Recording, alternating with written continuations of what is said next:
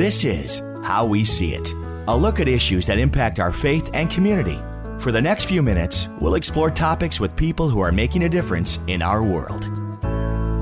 This is How We See It. I'm Deacon Mike Sweeney, and our guest today from SpaghettiModels.com. You know them, you love them. If you've been looking for hurricane coverage in the last few years, you've been to his website. His name is Mike Boylan. Welcome, Mike. Thank you for having me. It's an uh, honor to be here, and I'm ready to kick off the 2023 season. It's coming close. It is, yeah. And we have you here because we want to hear your predictions. But first, we want to learn more about you, if that's okay. Yes, sir. All right, so spaghettimodels.com. It's used by weather fans. It's used by people working in industries, including weather industries.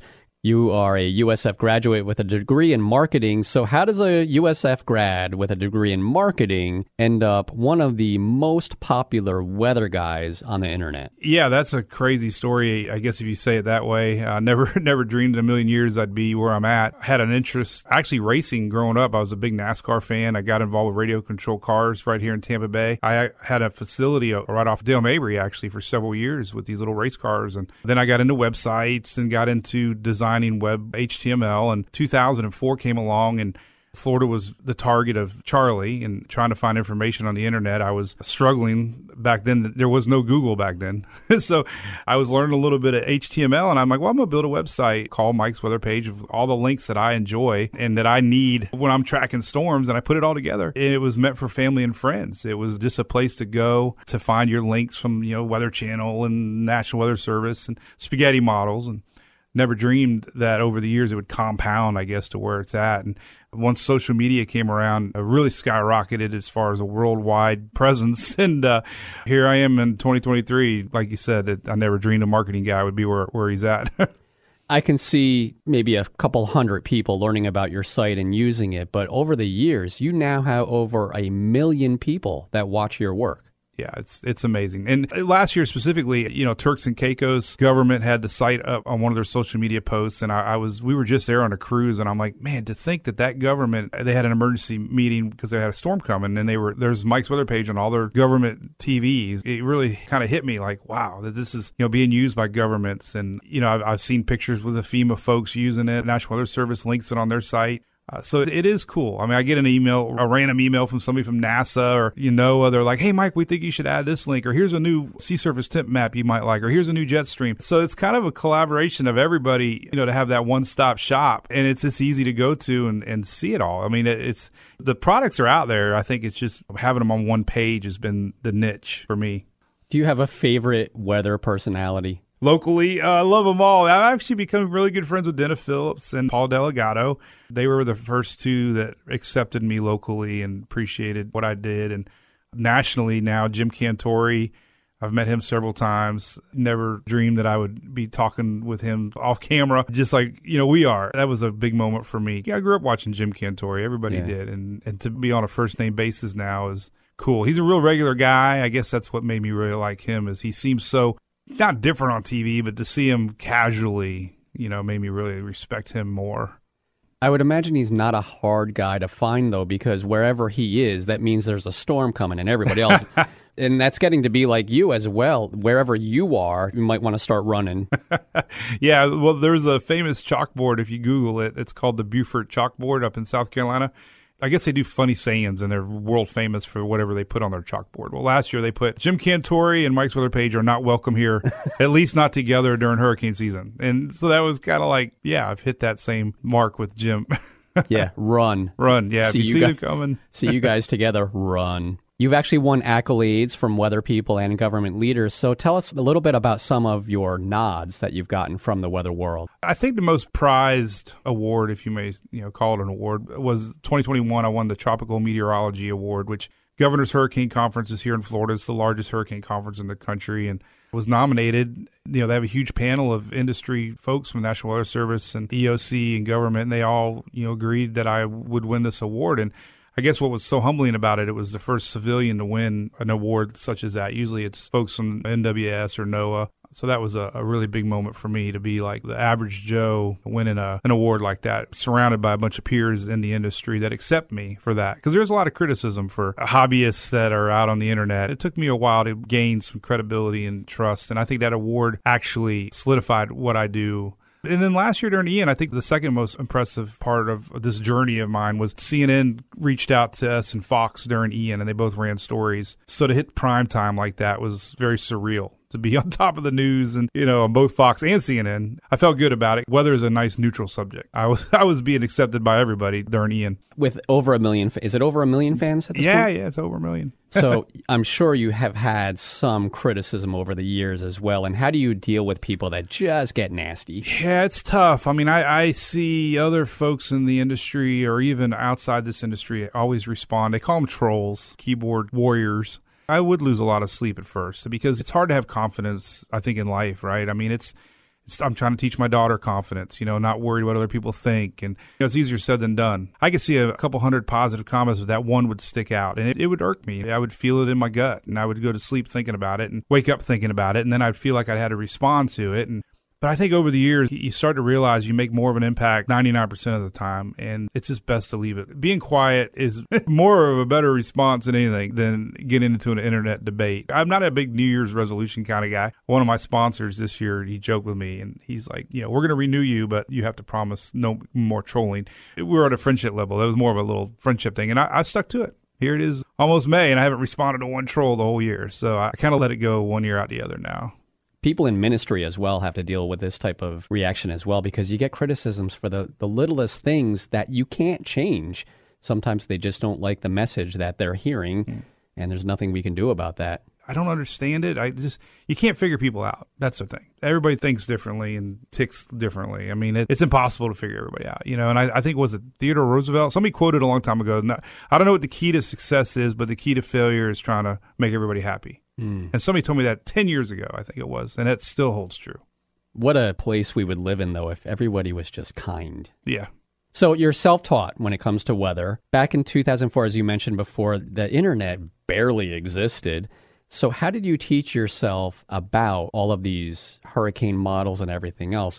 You clearly know what you're talking about. So, how did you teach yourself? Actually, it's um, it's been an amazing journey. I feel like I'm a sponge every day. I'm trying to learn something new. And probably the first 10 years, I didn't probably know much. I think back to things I probably said, and if anybody was listening that knew anything about weather, they probably just shook their head. But I read a lot of internet, a lot of message boards. I have a lot of mentors that I follow. So I, you know, I, I would listen to them and I would say, oh, what does that mean? And then I would do homework on it, you know, and I would learn what this particular topic was. Then you start noticing trends and look at history. And it's like anything in life, no matter what you do, you know, as long as you love something, you become good at it. You're bound to if you're dedicated and almost addicted to it. So for me, it was just reading, absorbing, having an open mind, just kind of learning. And there is a little bit of gut with weather. You know, I've seen a little trend the last few years where there's a lot of people relying on models a lot and, and not kind of using common sense. And I think that's what people like now with me a little bit is I'll go outside the box of a model and say, you know, this is kind of what I think. And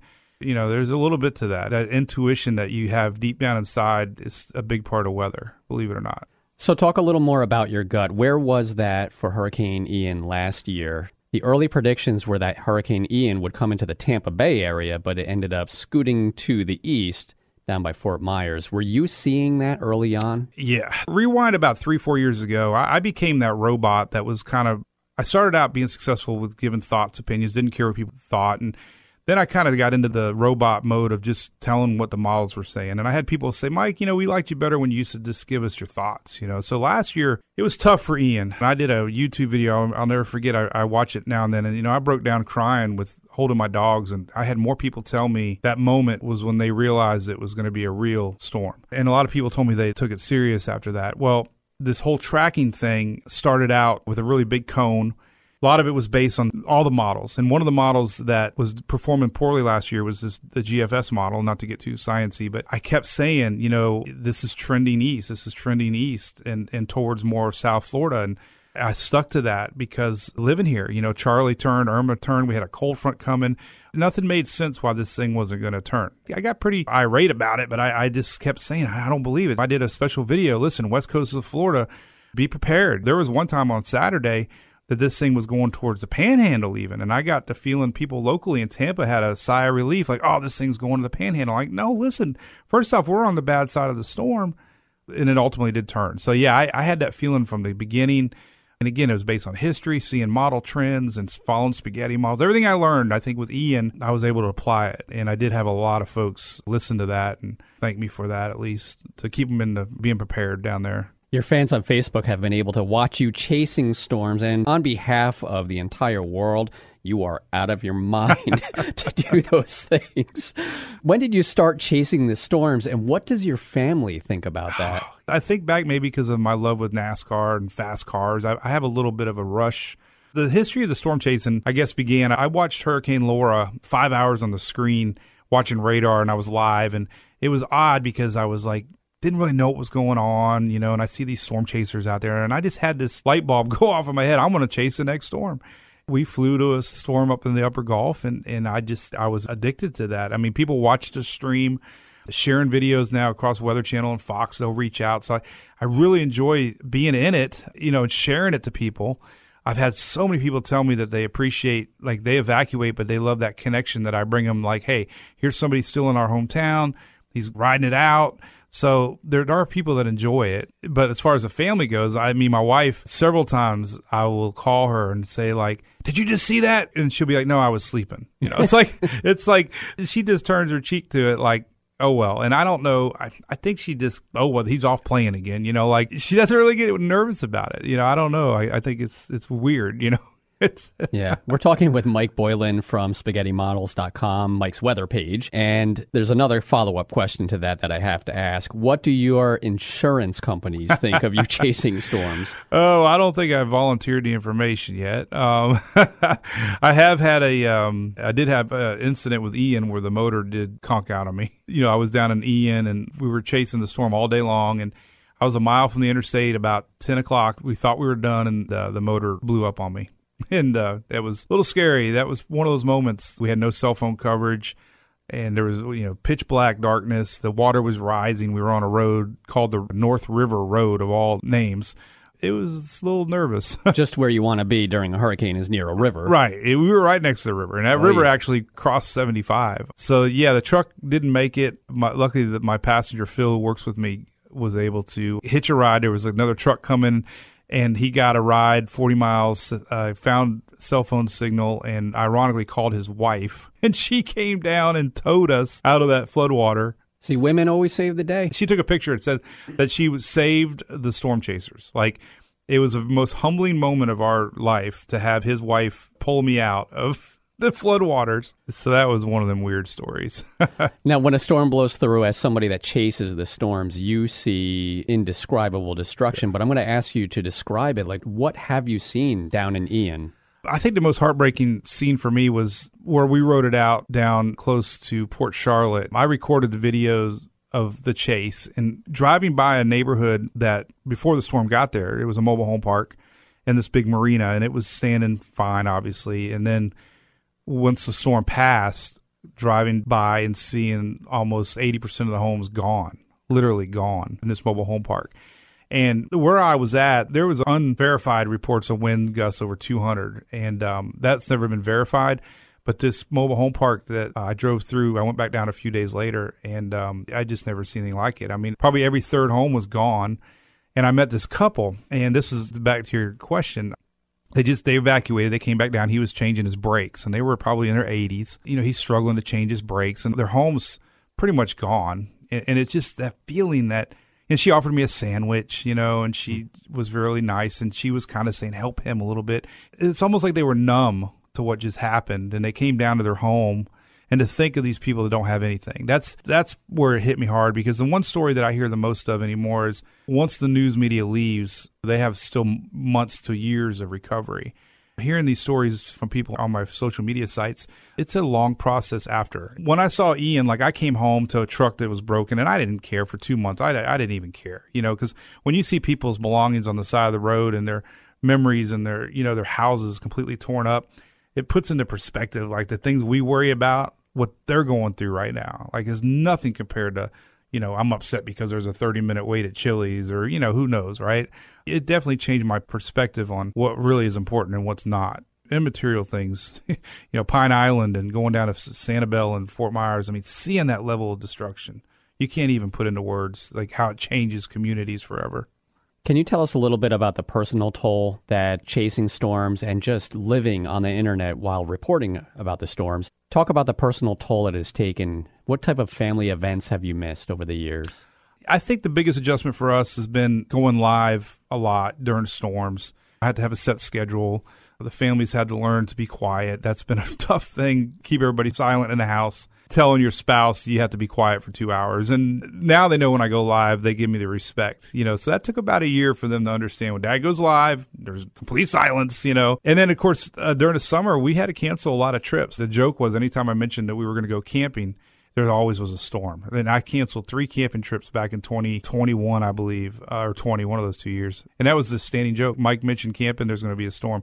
And we would actually have to reschedule trips. Daytona, they moved to August, and I couldn't go to Daytona two years ago because we had a spot and that's my dedication. I guess it'd be easy just to say, "Oh well, I'm not, you know, going to be open this week," but I can't enjoy myself. I mean, I can't sit there and have the good time knowing that there's people out there needing information. So, yeah, it's it's been a little rough, but we try to make up for it in the winter months in the springtime. We're talking with Mike Boylan from Mike's Weather Page and SpaghettiModels.com. So I would imagine as you're out there chasing storms and probably having the life scared out of you, you are talking with God. Yeah. Yeah, yeah. So how, talk about your prayer life, and obviously you believe in God, you believe in Jesus. Oh yeah, we don't you know go to church as much as we should, but there's been several times chasing storms when I was alone in that truck that I prayed and had tears. I mean, I was in Louisiana one time and the eye was approaching and I was kind of lost and the roads there's so many bayous and rivers in Louisiana I didn't know where I was going to go, and I, and I saw the approaching eye, and I started thinking to myself, what if I get a blown tire, or what if you know I was solo, I didn't have anybody with me. I remember just like you know just praying, but really to try to find uh, somewhere to park, you know. And I mean, I had that one moment of like, what did I do? Like, what am I thinking? Like, why? How did I get in this position to be this close? And it worked out. I mean, within minutes. I found a La Quinta hotel room and I had a very famous Facebook Live there because I ran in and the hotel pretty much got destroyed. And that whole Facebook Live, you could hear the whole storm on, and the truck was right in front. And I was thinking it was a miracle. And they were shut down and they let me in because it was scary. I mean, I, I put myself in a bad spot. Did you find yourself apologizing to God, like, "Dear God, I will never do this again"? and and my family, yes, yeah. yeah. You learn a lot, you know. I mean, I, I guess I could have turned around and went the other way, but it was a wake up moment. I remember thinking to myself when I left my oldest Emily, kind of making that like a movie. It's making that promise I'll come back. I'm not being dramatic, trying to be fake, but I did say that and I thought that. And during that moment, I'm like, man, I, I got, I can't, I got to get back to her. You know, this would be so foolish of me to leave her. You know, being irresponsible. Has yeah. that experience made you back off a little bit? Yes. Oh yeah. Like this last storm with Ian, having more escape routes and not being in that surge. I mean, down there, obviously, Ian was all about the water. And they tell you, you can hide from the wind, run from the water and uh, that's basically what my new thing is: is stay the heck away from water.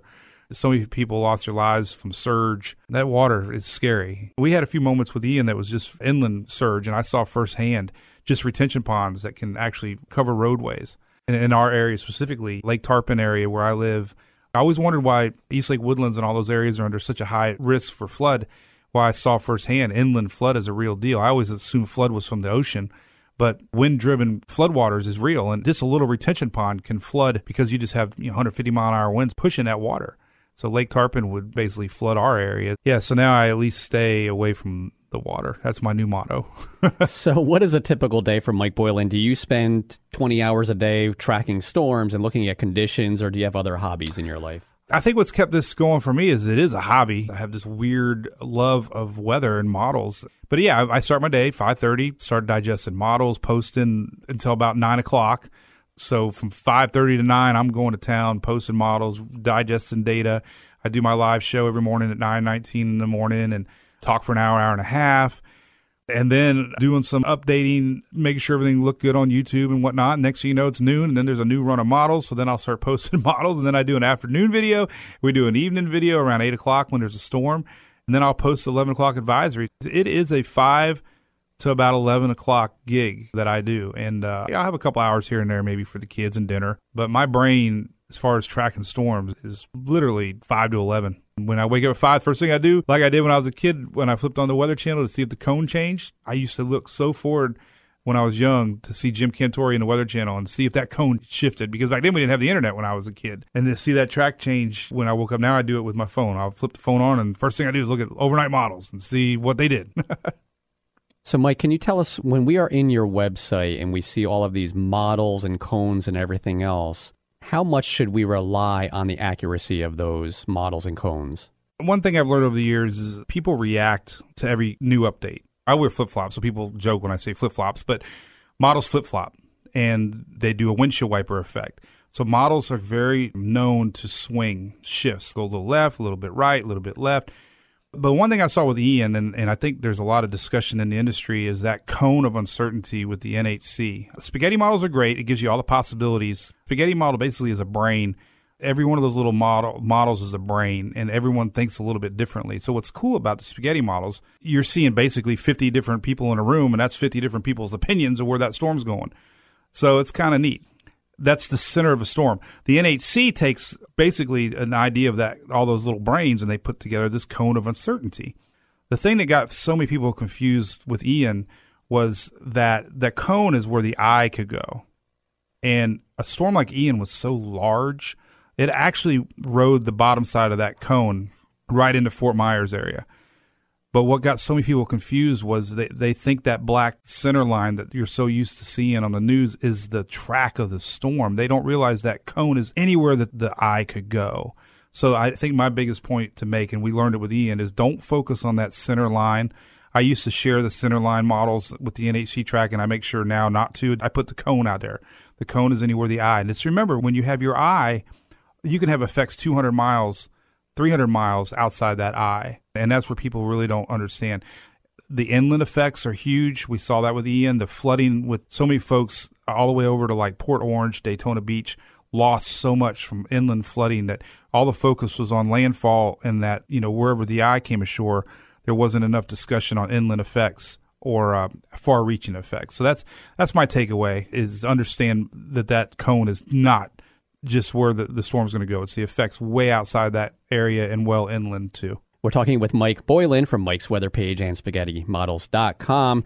It's a new hurricane season for the Tampa Bay area. What are your predictions for the Tampa Bay area as far as hurricanes go? So, predictions. I used to not believe them because you get these preseason predictions and everybody's like, hype, hype, hype. I found myself last year buying into the preseason prediction, which was an active season and it turned out to be an average season. So my number one motto, then we'll get into this year, but my motto I'm I'm really pushing hard anymore is it only takes one. And if you look back at every season, there's really only one or two storms that define a season. And we had the third most active year in 21, I believe.